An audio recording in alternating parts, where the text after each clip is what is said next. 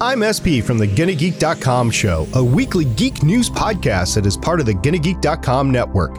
Just like the show you're checking out now, shows on the network are individually owned and opinions expressed may not reflect others. Find other amazing geek shows at GonnaGeekNetwork.com. Welcome to episode 193 of Better Podcasting. On this show, we get some Wingdinger help in telling our story. In this week's non Wingdinger Better Podcasting download, we D's it up. And finally, in this week's Better Pod Back, we discuss some recent Discord feedback and give a tip of the hat to a great loyal listener. Lauren, start the show now. But first, I have to mention Damien really wants me to talk about him. He really does. Welcome to Better Podcasting, a show where we talk about podcast tips, tools, and best practices to help you succeed with your podcast. What makes us different? Well, just like you, we podcast purely out of the love and fun of it.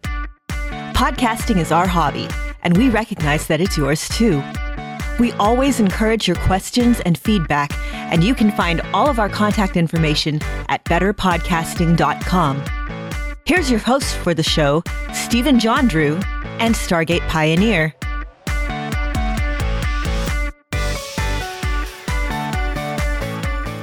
Welcome to episode 193 of Better Podcasting. I am Stephen John Drew, and I am pleased to say that the legend Stargate Pioneer is, of course, carrying me again this week.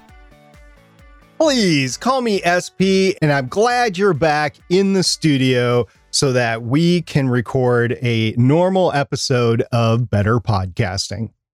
Let me just go ahead and start off and say last week's episode was wonderful. I really, really, truly enjoyed it. Uh, it was something that I was the one that edited it last week, but I would have listened to it multiple times even without editing it because I edited it, I edited it, and then I also went and I played it back and I played it back again just for my own enjoyment because there was fantastic information there. It was really awesome having Jen on the show and uh, I know I posted it out there and said it. Jen did a wonderful job. And thank you very much, Jen, for filling in last week. There was a lot of solid information in there. And I think it will be a resource that we refer to many times in the future. So thank you very much, Jen. It was great having her on, and I look forward to the possibility of having her on again in the future and possibly with her co host, too, Angela, over there on Anomaly Podcast. And if you liked the interview, please reach out to her and say, how much you enjoyed her spot on Better Podcasting. So, what we start off every show with is a How I Save My Podcast story. And usually we get this from our audience. Sometimes we have to go into the interwebs and find it from Reddit or from some podcast forum out there of some sort. But this week we didn't have to do that because we have multiple How I Save My Podcast stories that are stacked up. We're going to start with the first one. We got an email from Stephen R. Orr, and it's a little bit of a lengthy email. I'm going to read through it as fast as I can. There's a lot of golden nuggets in here, but this is his How I Saved My Podcast story.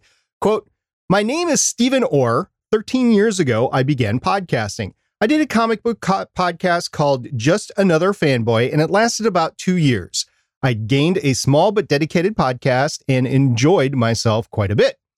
But then life happened and I walked away.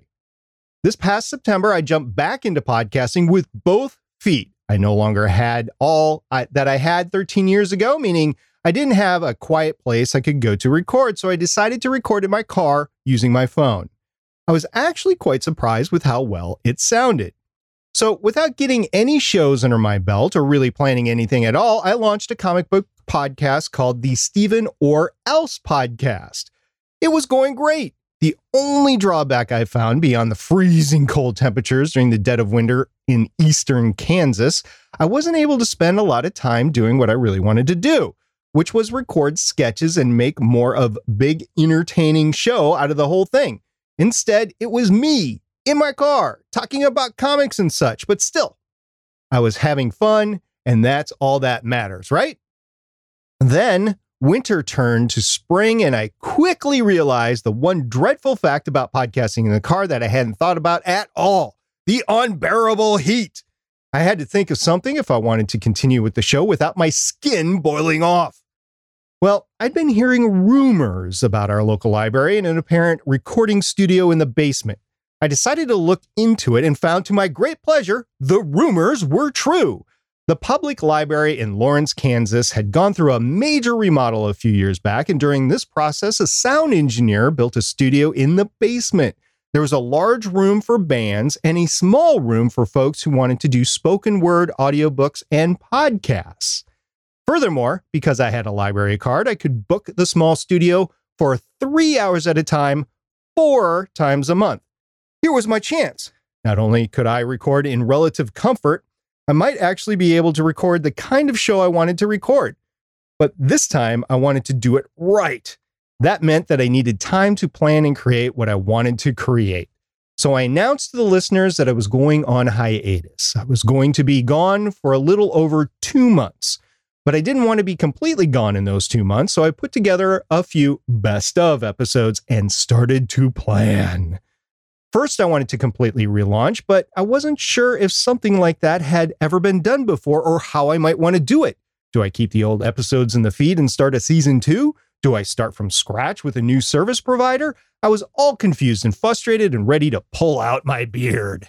So I did the obvious. I emailed y'all at Better Podcasting with these questions. Stargate, Stargate Pioneer promptly responded with some great information about all of my options, which helped me gain the confidence I needed to make the decision. I officially changed the name of the show from the Stephen or Else podcast to Stephen or Else. Not a big change, but a change nonetheless. Besides, I already owned the URL. Then I deleted my entire back catalog of episodes. After that, I started writing and recording. Once I'd gone through my few best of episodes on the feed. I posted a couple of teasers for the new show and then a trailer. And so by the time I officially launched on July 22nd, I had six episodes recorded, edited, and in the can. I've only released three of the episodes so far. Well, episode three drops on Monday, the 5th of August. And it's too soon to tell if the show is going to garner any more listeners than before or even keep the ones I had to begin with. But here's the thing I'm way happier I'm creating stuff I'm really proud of and I'm sharing them with people. And people are listening. So that's how I save my podcast for myself. Thanks, StephenOrElse.com, unquote. All right, that was a long How I Save My Podcast story email. We would prefer them in video or audio, but we'll take the email here. Stephen, there is a lot of golden nuggets in here, and he not only saved his podcast once, but probably several times. So, what do you think about his journey here? Well, first off, I want to go ahead and say if anybody wants me to copy that email and and send it off, I, am going to go ahead and do it because we just read it out word for word, and I'll gladly send it to you because there are so many good nuggets in here that you might want to analyze that again.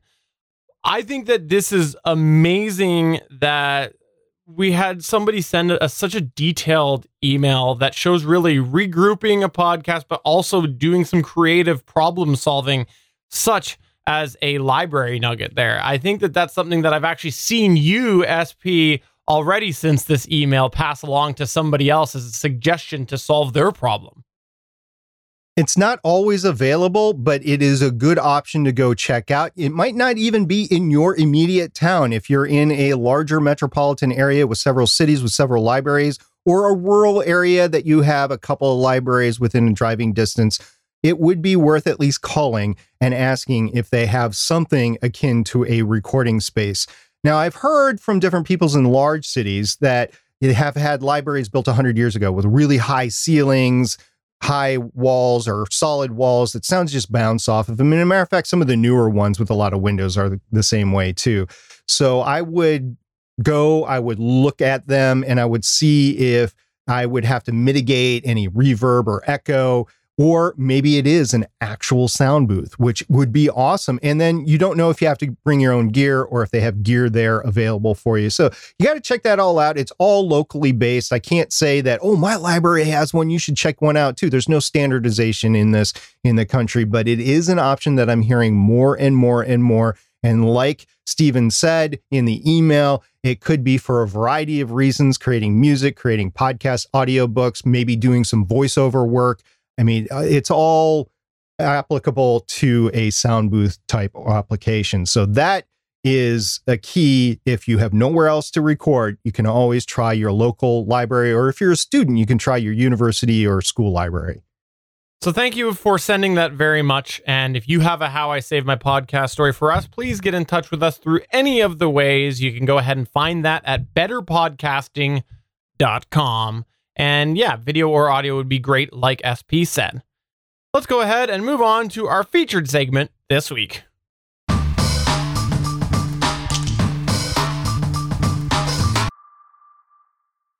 In the hobby podcasting space, there is a substantial genre called audio dramas. And these are podcasts that are basically serialized chapters telling an ongoing story, and they're very similar to your weekly television shows, which you're used to. They could be improv, comedy, fiction, mystery, science fiction, you name it, it's out there.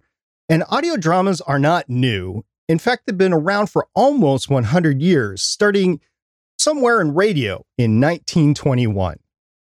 We know that there are many, many, many hobby podcasters that produce, write, or voice for audio dramas. I have a few favorites that I listen to, and honestly, the list seems to grow almost every day. But the simple fact is, neither myself nor Steven have ever produced or taken part in an audio drama, but we still wanted to give our listeners a resource they could refer to if they were interested in creating an audio drama or incorporating aspects of audio dramas into their existing shows. So we used a lifeline, we called a friend, and today I'm very excited to introduce noted audio drama producer, writer, voice talent, fellow how to podcaster, and speaker, Sarah Rhea Werner. Now, Sarah is self employed, provides professional coaching service, hosts and produces the Write Now podcast about writing, authors articles in Forbes about podcasting. How cool is that? And her creative outlet is the stunning and highly successful Girl in Space audio drama in which she voices one of the main characters, X. She's uniquely qualified on our show to discuss audio dramas, and we are very excited to have grabbed some time with her on the microphone today. Welcome to Better Podcasting, Sarah. Oh my gosh. Um, SP, thank you so, so much for that beautiful introduction. Um, I hope I can live up to it. um, I'm very excited to be here with both of you today. Thank you again. I got a question to start you off, Sarah. Now, you produce Girl in Space. What drove you to the audio drama genre and to actually produce Girl in Space? So I started podcasting back in 20, mm, 2013, I think, with the Write Now podcast. And I didn't actually launch it until 2015, but I was podcasting technically without releasing it uh, back then. And I had gotten into it because um, I wanted a space, I wanted a platform where I could talk to people and where I could actually be heard. Um, I'd been a blogger before, and it was not a successful venture for me. Um, but I found success in podcasting where I hadn't found it in blogging and in writing online. And so in 20, let's see, 2016, maybe 2015 or 2016, uh, I, I interviewed a writer for the Write Now podcast named Paul Sading. And he was an audio drama writer and producer. And I was like, oh, there's fictional podcasts. Tell me more. And um, he started really weaving this beautiful tale of like, yeah, you know, I was a writer and I wanted to be successful in writing. Um, but I wasn't. And so I turned to audio drama and I have a voice there. I was like, oh, that sounds like my original journey from blogger to podcaster. I wonder if, as a person who loves writing fiction, uh, what it would be like to experiment in this genre and to experiment with podcasting and fiction. And so um, I took a dive in because that's how I do everything is I just dive in and experiment and, and uh, fail along the way. Uh, and I was really prepared for Girl in Space to fail. So it was just going to be me in front of a microphone saying, like, hello, I'm in space and this is fun. And oh, what does this button do? And like launch the show from there. And to my surprise, it took off. And so um, I didn't have a lot prepared. And so even to this day, I still uh, write episodes sort of as they come out. Um, but that's probably uh, getting a little bit ahead of myself. So uh, that's kind of how I got into uh, fictional podcasting. I sort of stumbled into it with with a, a sense of adventure, and uh, this it's gotten me to a lot of interesting new places. I really have enjoyed listening to it. I'm looking forward to the season one finale to come out pretty soon. As, as you said, it's a season one finale. There's more to come in the future. but you said you started to voice your character. It was just you there. And X is the character that you play on Girl in Space that you're a voice talent for. And one could argue that she is either the main character or one of the main characters in the show. What's it like to voice a main character in your own story that you created? I feel weird about it. And I'm going to be honest about that. Like, I feel really weird about it because of people like, I don't know if you're familiar with Tommy Wiseau and The Room, which is a movie that uh, this wonderful gentleman uh, wrote and starred in, and he like did everything himself. And I'm really sensitive to stuff like that. That movie ended up being a disaster, and they actually made a movie about the movie called The Disaster Artist. And I am very conscious of being my own disaster artist. I never want to be like that egotistical person who's like, well, I must write, direct, and star in it because I'm that amazing. Um, basically, I, I, ended up doing that because of a lack of resources.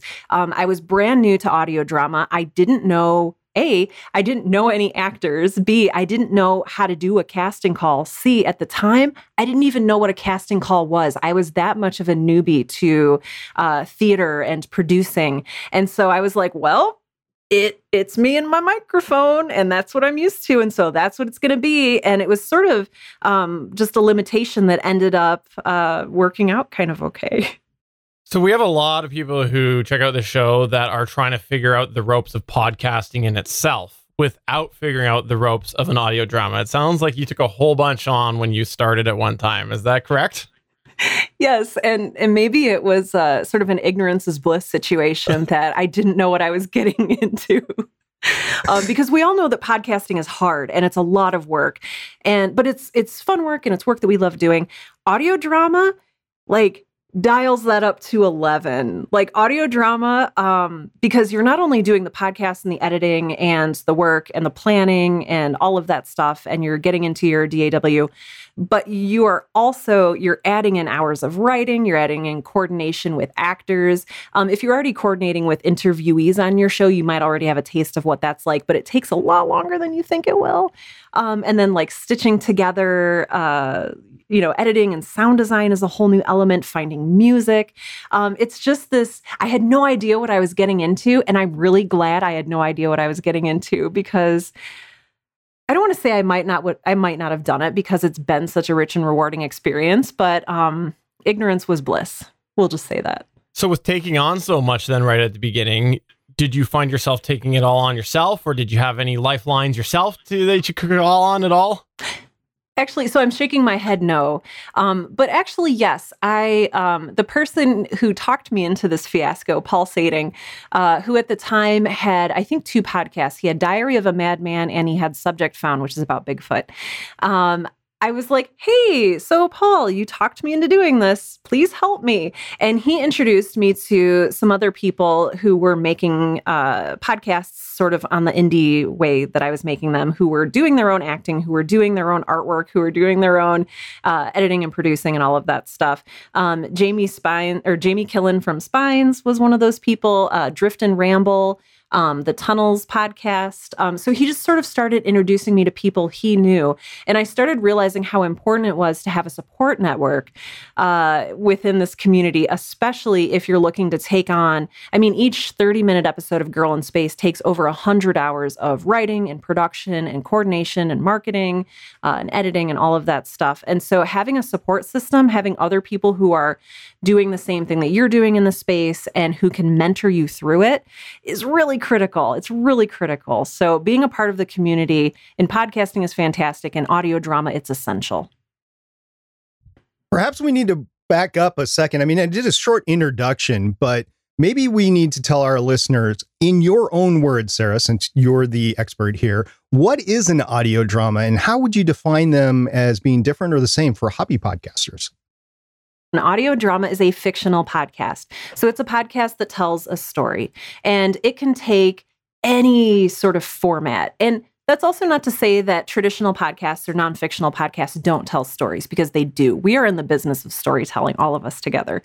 Um, but audio drama is a little bit different from a more traditional nonfiction podcast in that it has a few more elements.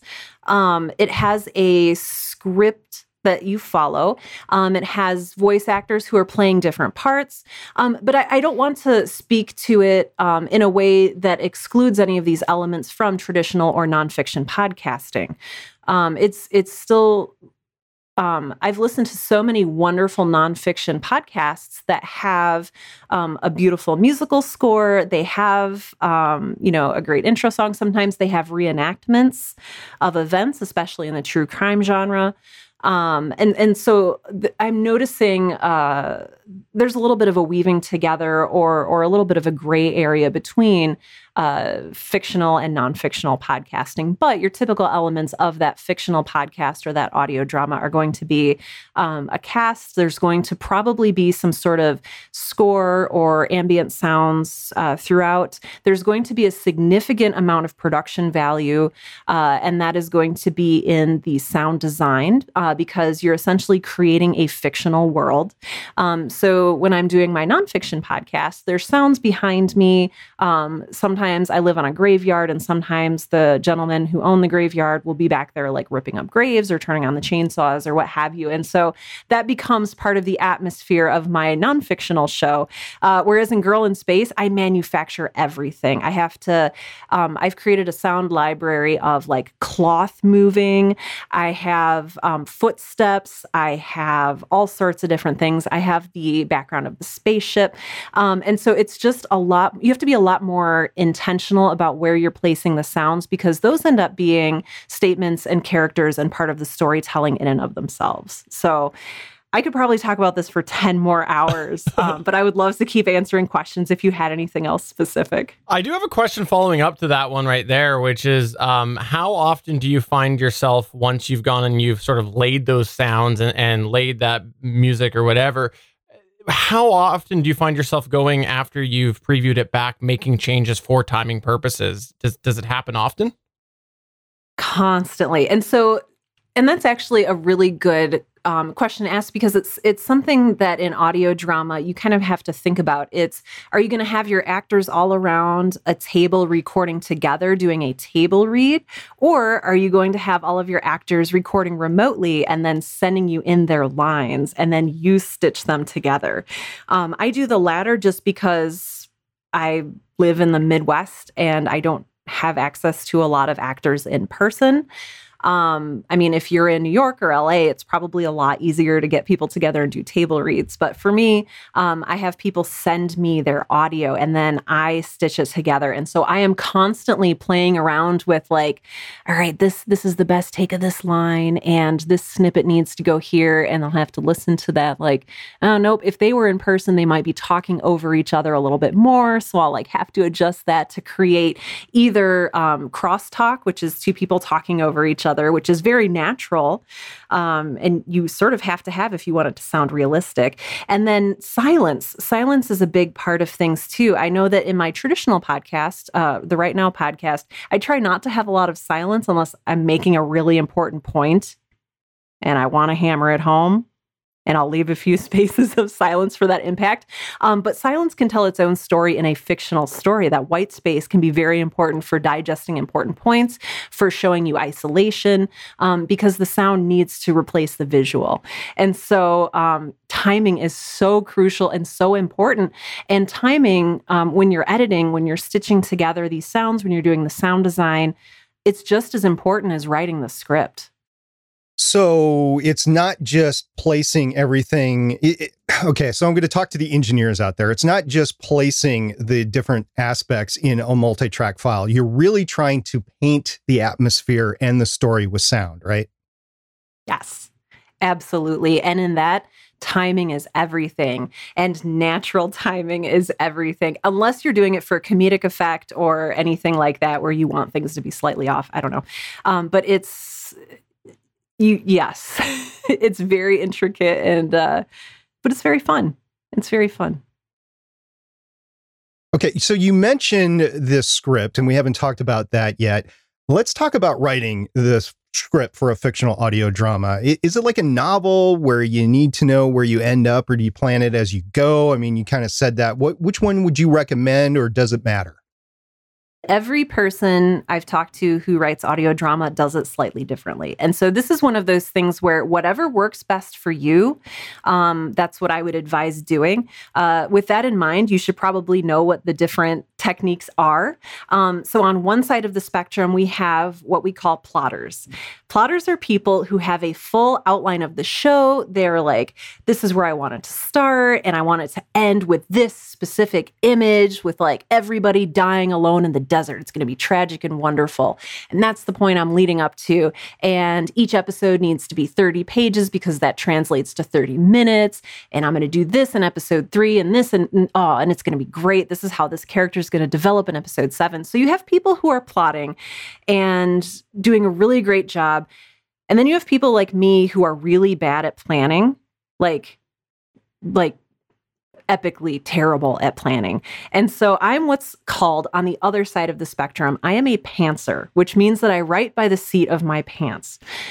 As a pantser, I would not advise this to anybody who is in any way organized. Um, there and there's ups and downs to being a plotter and to being a pantser. Uh, plotters know what they're doing. They can work towards something. They're more organized. They can say, "Hey, I realize I'm going to need this actor and this actor and this actor for episode 10, so I'd better start lining that up right now."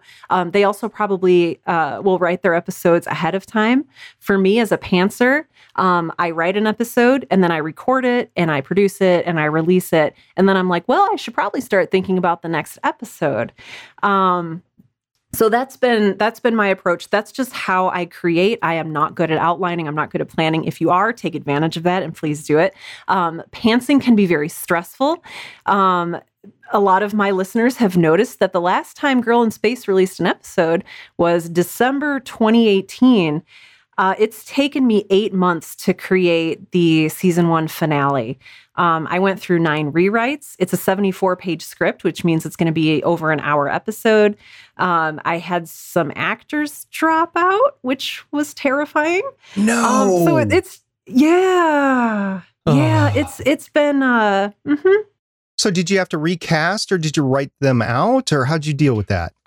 Oh my gosh. Um, so I had two actors. Um, one actor uh, no longer wishes to be involved with the show just because he's not comfortable acting. And that's fine because originally, remember back when I didn't know how to do casting calls or anything, I was relying on family and friends.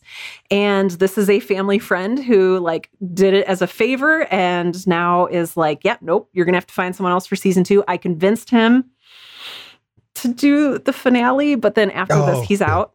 I know, okay. I know. I'm I'm like so fortunate. I'm so fortunate because like I feel like over a season I can get somebody else to portray this person and it'll be a little more natural than like mid-season like who is this? Um, the other person it was just difficult to coordinate with and um, sometimes people ghost you. And i think my advice for that since this is kind of all over the place um, is have people uh, commit have them sign contracts. Um, if you in any way can make this official um, for me, it was doing favors, and it's really easy for people to duck out of doing favors. And so, if you uh, if you have a project that's going to drag on like I have for you know a year and a half, um, yes, find a way to motivate your cast to stay uh, committed to your show. So I've learned a lot there. I've learned a lot of important lessons. I'm ready to sign right here. Let, us go. I mean, I'm ready to do this. For the audio listener, SP is holding up a pen and paper. That is what he's doing. yeah, actually, I actually have pen and paper around. Yeah. So, so we talked about a little bit about the sound design. We talked about the scripting process a little bit. Uh, let's talk about the tools that you're using to create the audio drama. You said you were creating your own sound, so obviously you got a microphone and you're creating some sounds like that. But so, what are the tools that you're using script wise and audio wise and publishing wise and marketing wise? I love talking about my toolkit because in the beginning, I didn't know what it was and I had to slowly build it. So, let me share with you what I use so that you can take advantage of this. Um, so, I get a lot of flack for using the digital audio workstation or DAW called Audacity. It's free. Um, I did start as a hobby podcaster and I didn't have a lot of money to invest. And I was like, hey, free software, let's just do that. Um, and I still use Audacity, uh, despite the fact that it does crash from time to time. Um, but uh, so that's what I use for recording and editing and sound design. So that's the platform that I use there. Um, as far as sound effects, um, I do record some of my own. I have a little uh, handheld uh, Zoom H4n recorder that I can kind of like, I have it on like a little pole and it has a little dead cat that sits on the top and I can just take it around and record sounds. It's surprisingly hard to record your own Foley just because of all the other background sounds you never notice are there until you're trying to record your own Foley. Um, and so uh, when that fails, uh, I will use a wonderful resource called freesound.org.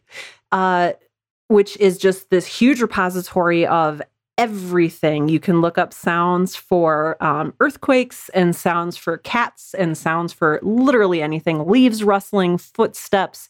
Uh, just make sure when you're out there to check the license of each of the files to make sure that you are A, using it appropriately, and B, giving appropriate attribution if needed.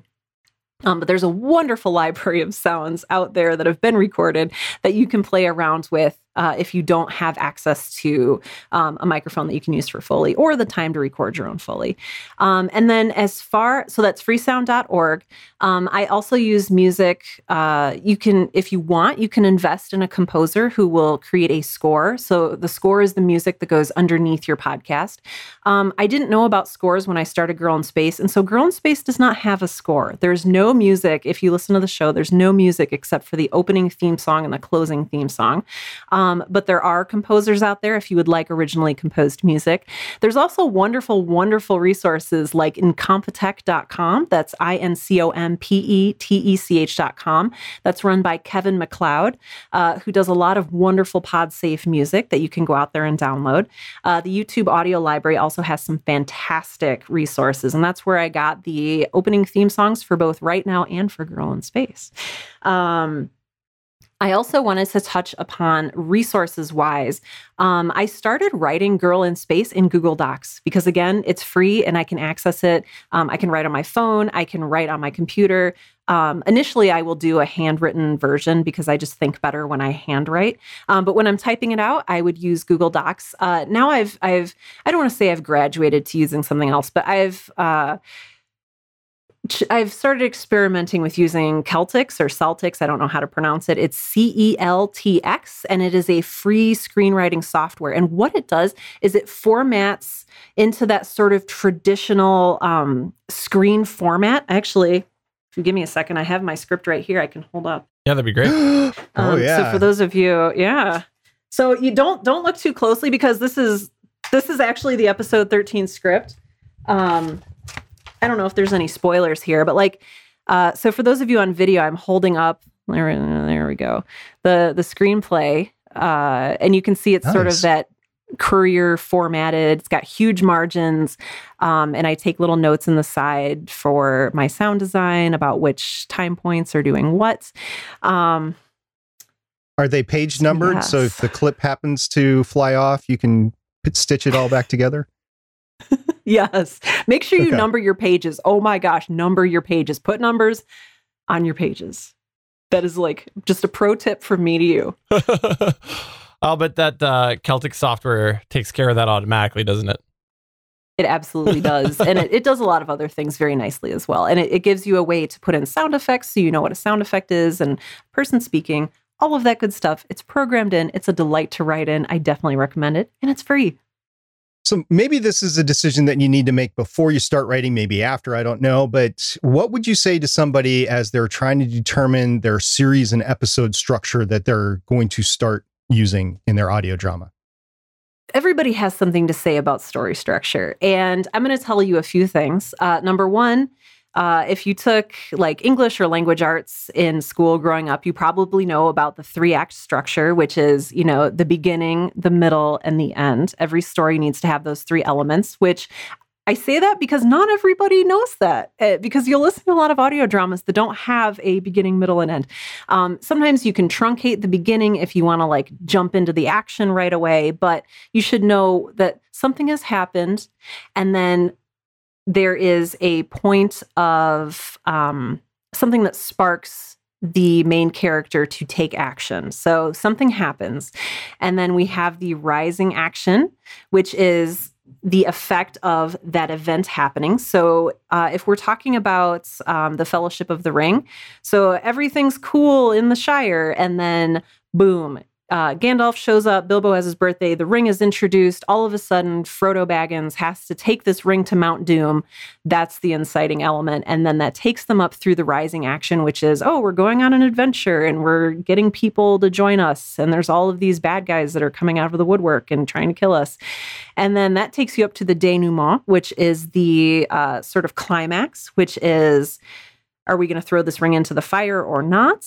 And then you have the falling action, which is the four endings uh, at the end of all of the Lord of the Rings movies, like, oh, the Eagles take them away, and spoiler, I guess. And uh, they all live happily ever after. And so, what you really want to see when you're doing this is not just the plot, what I like to do is focus on characters because that's really what people fall in love with. So the plot probably should be there. You should have things happen and your characters should do things and make choices and have excitement. But they, you really need to focus on who are these characters? What are their relationships to each other? And how are they growing?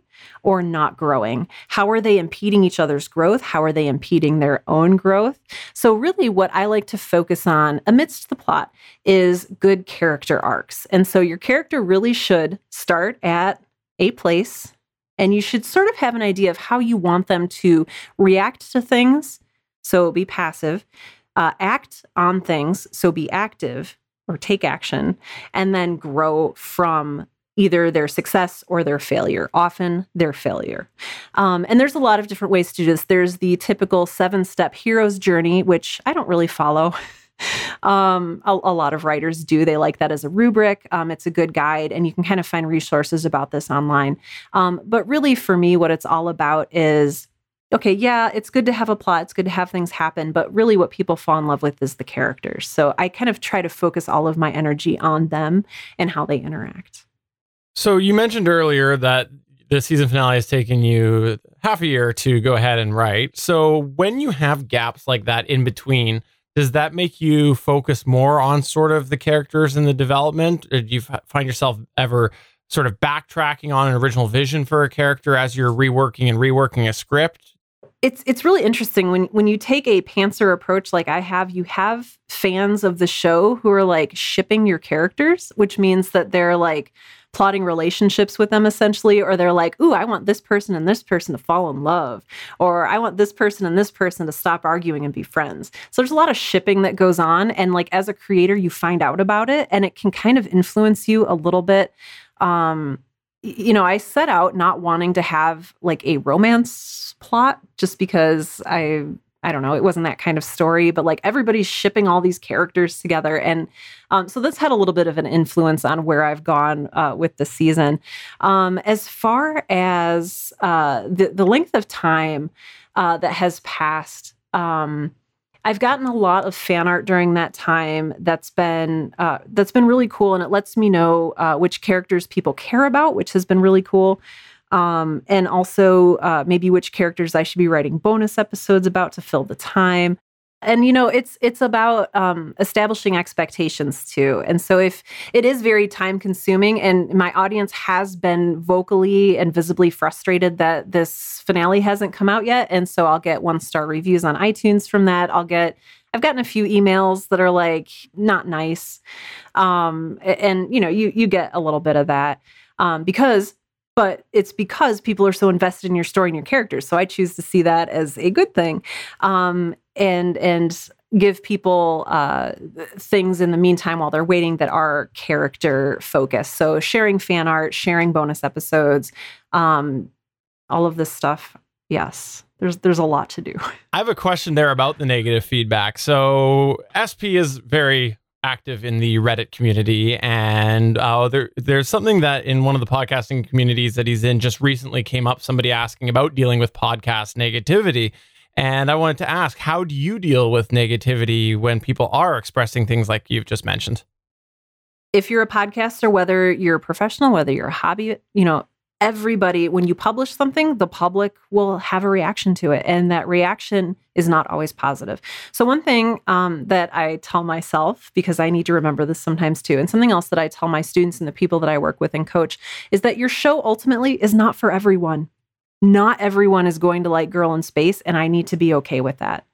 And you know, getting a one star just because, like, oh, I don't like sci fi. It's like, okay, you don't have to like sci fi. Like, this show is not for everybody. I cannot tie my ego to this thing I am producing, even though it is so close to our hearts because we think about it so much. We work so hard on it. We want everyone to love it. Everyone is not going to love your show. And that's okay. And you have to remember to tell yourself that from time to time. Um, now, if you get hate mail, if you get just mm, something that's really uh, like a personal attack, um, there are healthy ways to deal with that. Um, you can, if you're getting these uh, these things on Twitter, you can block the people on Twitter. You can report them if it is uh, racially charged or anything else, um, any kind of hate speech. Uh, you can report those to Twitter. You can report those to Facebook. Um, if it's something that's coming through in an iTunes review, you can report uh, the review if it's if it has hate speech in it. Um, you can report that, and iTunes will review it and then remove it if it's hate speech. Um, if you're get somebody, if you're getting somebody who's saying things like that to you, though, um, I always tell people uh, don't feed the trolls. Um, a, a lot of people leave negative reviews not because they hate you or your show, but it's because they hate something in themselves. Um, they are frustrated, they are angry, they want to they want attention, they want to be noticed, they want to make waves, and they don't know how to do that other than bringing hatred and insults into the world. And so don't give them what they want. Don't shine a light on their hatred. Just, you know, brush it off, move on, uh, have a cry about it because that's the other thing is it still does hurt because sometimes we can't help but take those personally. Um, talk to a friend about it, uh, talk with another podcaster who understands about it, talk to your spouse, sibling, talk to people about it, and then release it. You don't want to carry that burden. You don't want to carry that hate around we've been talking about how you would recommend how to do things or like the seven steps of creating a good character arc, something like that. Those are all like formats that are out there. What would you say to somebody who would want to experiment, go outside the box with their audio drama? I love that question because there's so much space right now in audio drama for experimentation. And I just gave you like crazy eyes. Um, so I apologize for that. But I get really excited about this. Um, some of the best things that you can do are uh, tell your story. Um, feel free to tell your story in a way that the only thing you have to worry about is does it make sense to the listener? You can take them on any sort of convoluted journey that you want to. You can literally do anything as long as you don't leave the reader confused or the listener confused. So, making sure that if you have some kind of far out concept, if you have um, like a circular story, if you have a second person, if you have any like non traditional story elements, make sure that that comes across for audio because this is an audio medium. Um, I've seen a lot of writers come over to audio drama just from the written word. Um, they're bloggers, they're writers, they're short story writers, they're novelists, and they're they're not writing for audio. Um, and so make sure that you're taking full advantage of what it means to write for audio, that you're uh, that you're really digging into that full palette of paints, uh, so to speak, and illustrating these non-traditional experimental things in a way that lets your listener knows what's hap- know what's happening. Um, because it can be as experimental as heck. And if people can follow it and know what's going on, like that's amazing. What people don't want is to be confused. And there's some there's some experimental audio dramas that do it really well. I would recommend listening to What's the Frequency? by uh, James Oliva. And I would uh, recommend listening to The Infinite Now. Um, they're both like off the wall, experimental, crazy soundscape, psychedelic. Um, but you're never confused when you're listening to it. So I think they strike a really good balance. You just give me more homework, Sarah. I'm not sure I'm comfortable yes. with this, but if it means I get to sign the deal at the end of this interview, I'm I'm good to go with that. oh yeah, oh yeah, yep. Once once you show me that you've completed your homework, we're good to go. Okay. So we're talking about time. I'm talking about the time it takes to listen to these awesome, and these are awesome, and they're mostly free. I haven't met one mm-hmm. that is behind a paywall. I'm sure there are, but there are just great stuff that's available for free. And a lot of work goes into it. We say for a one hour show, the way that we do it, talking head show, it could be as much as eight or 10 hours and 12 hours a week between the prep, the publishing, the recording, and the promoting.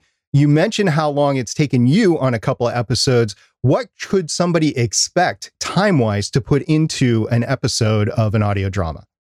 It depends a little bit on what roles or role or roles they're taking on. Um, so I break it down into like four different uh, categories. And that is number one, the preparation, strategizing, and outlining and sort of the, the the writing of the episode. So structuring the episode, writing the episode. Um, for a typical uh, so my show is just a 30 minute show. I know a lot of audio dramas are an hour or longer, but uh, each of my episodes is 30 minutes. So that's usually about a 30 page script.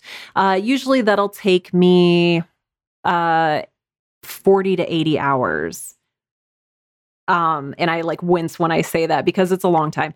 Um, but that script is really important. That's the basis of your show. Like that's where you're writing this dialogue. That's where you're creating everything. I even lay the foundation for the sound design within my script. Um, uh, phase two is sort of recording, getting the lines from everybody, doing your own recording if you are one of the voice actors. Um, and that coordination and voice acting, um, usually for a 30 minute episode, I can knock out um, each part in about an hour or two. So, like, that's very, that's usually fairly minimal. Um, and again, if you're voicing more than one character, it'll take you longer. Um, and then, the real big part comes in in phase three, which is editing and sound design. And so, okay, so for a 30 minute episode, what I do in that phase is I get everybody's lines back and I listen to everybody's takes. Usually I have people give me two to three takes for each line. I'll find the best line so they're not making a mistake. The tone is in line with everybody else's tone. Uh, they're pronouncing all the sci fi words correctly. um, and I'll start stitching those together in the order that they go in the script. Um, and that's the first step in editing. And then once all of the words are together, then I'll start illustrating with ambient sound and sound effects and explosions and whatever else goes in there. And in that phase, um, it's taken me a longer time because episode 13 is a much longer episode. But for a 30 minute episode, it usually takes me probably about 60 to 80 hours for that phase. And then, and again, I'm doing this all myself and I want to be very clear about that. So like if you are outsourcing your editing to somebody else, if you are outsourcing your sound design to somebody else, that's awesome. Do that. It will take you no time. Um, but for me, I do everything myself, and so it takes me time. Um, I also learn a lot as I go. I experiment a lot as I go, so it might be a shorter time investment for you at that point. Um, and then the final, uh, the final phase um, always takes a little bit longer than you think it will. And that final phase is the post production and marketing. So that is uh, taking my giant Audacity files, uh, turning them into a wave, converting them into an MP3, however you do that in your own process, uh, uploading that to Libsyn, which is my host. Um, and then doing the marketing for it. And so I'll usually make a graphic uh, for Instagram. I'll make some graphics for Twitter and Facebook. I'll start crafting the messaging that I want to send along with this episode. Um, of course, you have to write all of the metadata that goes behind the episode, uh, the episode teaser, any of that stuff. It always takes longer than I think it will for whatever reason. Um, sharing it with my patrons, making sure it's up on Patreon. Um, and that's that final phase, probably takes about four hours. That's a long time. A lot, lot of time for one episode. Don't run away screaming. it's worth it though. How can I stress you that it's like, how can I stress that it's worth it? It's worth it. Yeah, just listen to the podcasts that are out now and you will find one and you go, wow, that's amazing. I want to do that. And yeah, I, I if I had time, I wouldn't mind doing it. I'm not creative enough to script a show myself, a story myself, but yeah, I want to do one. And if I want to do one, I know a bunch of other people around here that want to do one. Oh, heck yes. It's so good. Yeah. Another question that our listeners are very keen on is cost. So we're kind of all over the place from using free tools to using a professional editor and paid voice actors versus the neighbor down the street. But how would you frame the cost per episode of an audio drama? So for me, I'll just talk about material costs. So I use a Blue Yeti, so 120 bucks. Um, I have a, a, piece of audio foam that I use that I got for $30. Uh, I have my computer. I have my free software. Um, I think that it depends on. Um, so I'm self-employed, and so I charge my time to myself. And we won't get into mm. that here because that's like running your own business. That's like a completely different episode. Um, but I think really when it comes down to it, I'm just really charging for the digital time because um, I'm using free music. I'm using family and friends as my actors. Um, so really, it just comes down to twenty dollars a month for my Libsyn hosting. So twenty bucks. But again, that's discounting uh, if my time is worth $150 an hour. You know, this is a, a lot of a lot of money going into this podcast. So it, it kind of depends how you look at it. You don't want to know the cost that's going into this podcast because my cost per hour is just outrageous. He charges me. I I have a very very large debt to pay. Sarah, I want to take this time to thank you for your time. I know you're very busy. You got a lot of irons in the fire right now. You've been very vocal about everything, including trying to get episode 13, the finale for season one of Girl in Space, out the door. You've also continuing to release episodes of Write Now and do your home business, as you said. So I just want to thank you very much for your time today. I know it was difficult, not only scheduling in today, but also the former time where we couldn't go because of Stephen's technical issues. Don't even worry about that. I am so delighted and honored to be on this show with both of you. This has just been such a fantastic experience. I love talking about audio drama. I will happily come on and talk about it at any time. So just let me know. This has been a, a fantastic experience. Well, thank you very much do really appreciate it. And even though you said it's fine, I will thank you again publicly on this podcast right now because I actually told the story a couple weeks ago about my tech failure. And I didn't name names, but I said we had a guest that was very, very accommodating to us. So I want to highlight right now that Sarah was that wonderful guest. So thank you very much. For those of you who are listening, I'm giving them heart hands. Oh well, thank you very much. And if people are interested in learning more about your Write Now podcast, maybe they want to learn how to write a little bit better, or maybe they want to hear Girl in Space, where can they go to connect with your content? You can find all of my things out at sarahwerner.com. That's S A R A H W E R N E R.com. Uh, you'll notice that uh, both the Write Now podcast with Sarah Werner and Girl in Space are out there on Twitter, Instagram, Facebook. And of course, if you'd like to listen, they are available to subscribe to, which is weird English, out on, let's see, Spotify, iHeartRadio, Pandora, Apple Podcasts, Google Podcasts slash Google Play Play, whatever they're calling it these days. um, pretty much any podcatcher or podcast app that you'll use will have both of the shows out there. Um, and I hope you enjoy listening to them. Welcome to this week's Better Podcasting Download. This week in the Better Podcasting download, we have something that a few different people are talking about in the industry, uh, a few different companies to be specific, and it's all to do with a company called Deezer. What exactly is going on there, SP, with Deezer? Well, Deezer is another distribution point. It's a streaming service like Spotify, Stitcher, iHeartRadio, Pandora, and they have now partnered up with some of the main podcast hosting players to be able to insert your show, to uh, submit your show to their directory so that you can be on one of the main streaming hubs internationally. Now, Deezer is more known for its international streaming and apps than here in the United States. And if you want to have more of an international audience, this is another place where you can distribute your content to.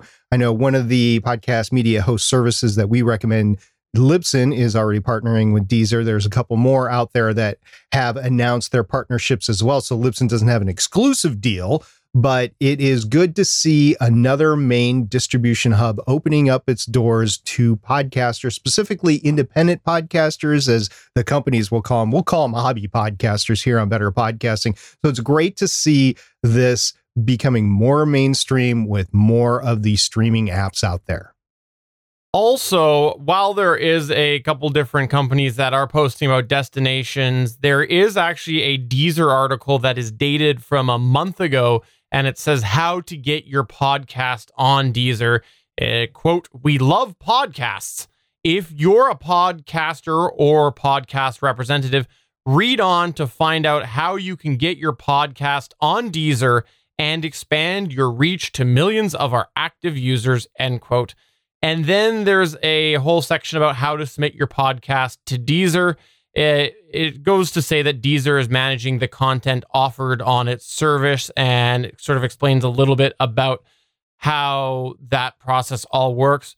But they do recommend that they that you submit your content through hosts. There is a separate podcast submission form, though, right below that. It's a hyperlink to, they call it a Deezer podcast submission form if you're not on one of those hosts. Now, what's interesting about this is there's been a lot of people today and yesterday, um, primarily Libsyn and Blubrry, going and posting all about Deezer. But in the recommended list that's on here, they have Audio Boom, Asha, Libsyn, Blubrry, Buzzsprout, Podbean, Podigee, Podcaster.de, Podomatic, Spreaker, Simplecast, Pippa, Anchor, Blog Talk Radio, Castos, and Whooshkaa are all listed there individually. So I'm not sure what exactly changed between yesterday and a month ago because this is dated a month ago, or if this is just a backdated article, but I will definitely put that in the show notes because there is a manual Deezer podcast submission form if you're not on one of those providers that are listed there as having the ability to submit through the company. Again, that's available on Deezer. If you are on one of those listed podcast media services, I would recommend that you, and you're planning on staying there, I would recommend that you submit through there because there's going to be some things like statistics that can get passed a little bit easier. And if you make a change to your feed, it can be done a little bit better if they have specific feed requirements with their RSS feed, either per episode or the RSS feed in of itself. So I would recommend that. That's not to say that all podcast media hosts will have that special service, but I would just go ahead and do that. And if you're planning on staying with that service for a while, if you think that service is going to be around for a while, if you think your podcast is going to be around for a while, that is the planning that I would do there. But there is nothing that prevents you from going VFR direct and into the actual uh, Deezer on your own. We've seen before with Spotify where there was an issue where the people that submitted directly actually got better service initially than the podcast media hosts that did the direct submit. But you have to think long term. And if there's going to be changes in the RSS feed or the way that these apps actually suck up the feed, it's probably best to go through your podcast media host. That's just my recommendation. You can do your due diligence and decide what you want to do on your own because it's hobby podcasting. It's your show. You can do whatever it is you want. You don't have to follow by their rules. And also, I'm going to get into the better pod back in a moment where we talk a little bit about things that have come up to us individually or in Discord. And this past week in our Discord, there was a bit of a conversation about bitrate. And I wanted to highlight on the technical specifications that they have on this article, they are actually recommending a 128 kilobit per second bitrate. So bitrate's been something that has been highly debated in podcasting over the last couple of years. It's something that I know I got a little hot water myself early on in the run of better podcasting for my opinion on it, but I think we ha- can all agree we've seen an evolution on expectations in bitrate and some people are still going below uh, 128 kilobits per second. That's not to say you have to, because they actually are saying brackets recommended. But I'm just saying that this is something that they are recommending. You're at 128 kilobits per second. So could that change to a requirement in the future? Who knows? I'm doubtful at this time because the current accepted standard is well below, below that. But I did want to mention it right now. So, Stephen, is that 128 kilobits per second stereo or mono, or it does not specify? It does not specify, but it's something that they are saying 128, and it'll be interesting to see how they interpret that. Right, because I could see 128 kilobits per second being a, a, stereo minimum. Actually, I would go higher than that personally, but I think it's still fine with 96 kilobits per second. I mean, we can have this talk at another time, but just be careful when you're looking at these specifications. There's stereo and there's mono. So make sure you're determining which one is which as you're trying to go for the minimum to get on some of these platforms. Great point. Let's go ahead and move on to that better pod back.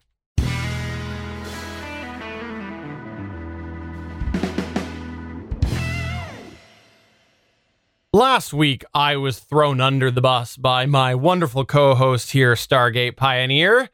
Oh, no, not just me. Jen also threw you under the bus. That is fair, but I will blame you. And I was made out to be the bad guy for cutting some feedback from none other than wonderful regular better podcaster Damien the DM. He's always talking with us in a variety of places. And Damien the DM had a message that I was supposed to read out back at episode 191, but we were long on time, so I couldn't do it. And we had to pull that out. To which last week SP mentioned that I would have to come in and talk about it. So I will go ahead and do that. And it was actually a good piece of feedback. And it all started with a user called Jack2231 in our Discord server, which is available at betterpodcasting.com slash Discord. He said, Is it a good idea to start your own Discord for your podcast? There was a few different opinions in there, but Damien said, quote, Discord is free. I wouldn't say it's a bad idea just don't expect a ton of people to join unless you're huge. Our Discord, which is referring to his Discord, not the Better Podcasting Discord, our Discord is mostly gaming friends.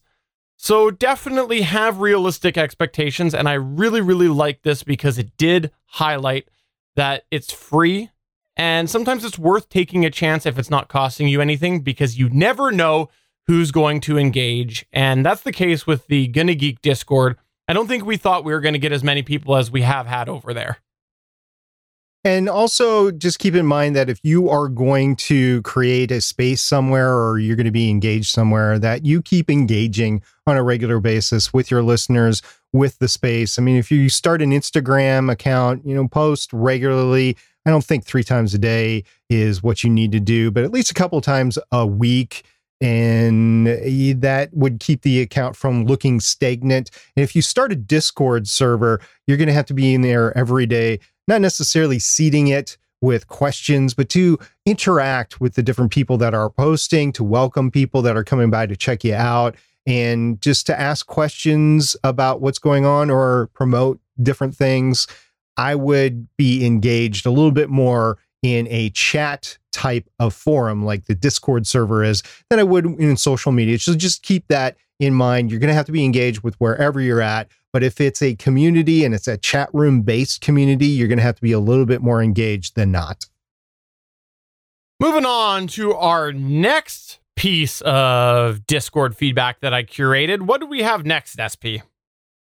Oh, Damien the DM from Erylia Pod said, Speaking of the L12, it's down at its all time low again, right when I can't spend the money I was saving for it. Oh, hate that when that happens. So Damien's been eyeing the Zoom L12, which is what Stephen's using to produce this podcast right now. We've had it for a couple of years, and it's still, for what we do, the best device out there. And Damien has done his research and he has honed in on the Zoom L12 as the perfect piece of gear to do his production. He live streams a multi person playing tabletop game. And so he needs a lot of channels, he needs a lot of uh, reference uh, headphone input jacks. And the L12 is what it is going to be able to give him the best recording capability. So he's really looking forward to it. It has been out a couple years, so the price point keeps going down a little bit, and he is honing in on it. So just if you keep in mind if you're looking at some gear, it will, especially if it's on like Amazon, it will keep going in the sales prices down every once in a while. Don't go ahead and buy it at the high point if you can get by without it for a little bit. Because it could save you $100, $200. And Damien is finding that out right now. So thank you very much for keeping us all informed on the price point of the L12, Damien. And the last thing that we wanted to talk about before we moved off of this was we had Damien the DM from Erylia Pod say, I got my shout out in reference to the shout out that SP and Jen gave him last week. So there you go. Damien got a shout out last week. He got a shout out this week. He got another shout out this week. He got a lot of shout outs this week. So, Damien, we hope that we have made you happy and that you are a satisfied, better podcaster. And you can find his content at Erylia Pod at all, everywhere you can get podcasts. Erylia Pod. That's E R Y L I A Pod, P O D. We'd love to see you in our Discord server. Please come over to betterpodcasting.com slash Discord. And while you're there, hang out with some of the other awesome Gonna Geekers that are in the Gonna Geek Discord. And you can find all of the awesome geeky content at gonnageeknetwork.com. We have a lot of really great content creators over there. But that's going to go ahead and wrap it up. So, for episode 193 of Better Podcasting, I'm Stephen John Drew saying thank you very much, Sarah, for coming on this week. Thank you, Jen, for coming on last week. And a special secret shout out and thank you to SP and Josh Liston. Thank you very much to all our listeners and subscribers. We look forward to seeing you back next week. See ya. Bye. Wingdinger.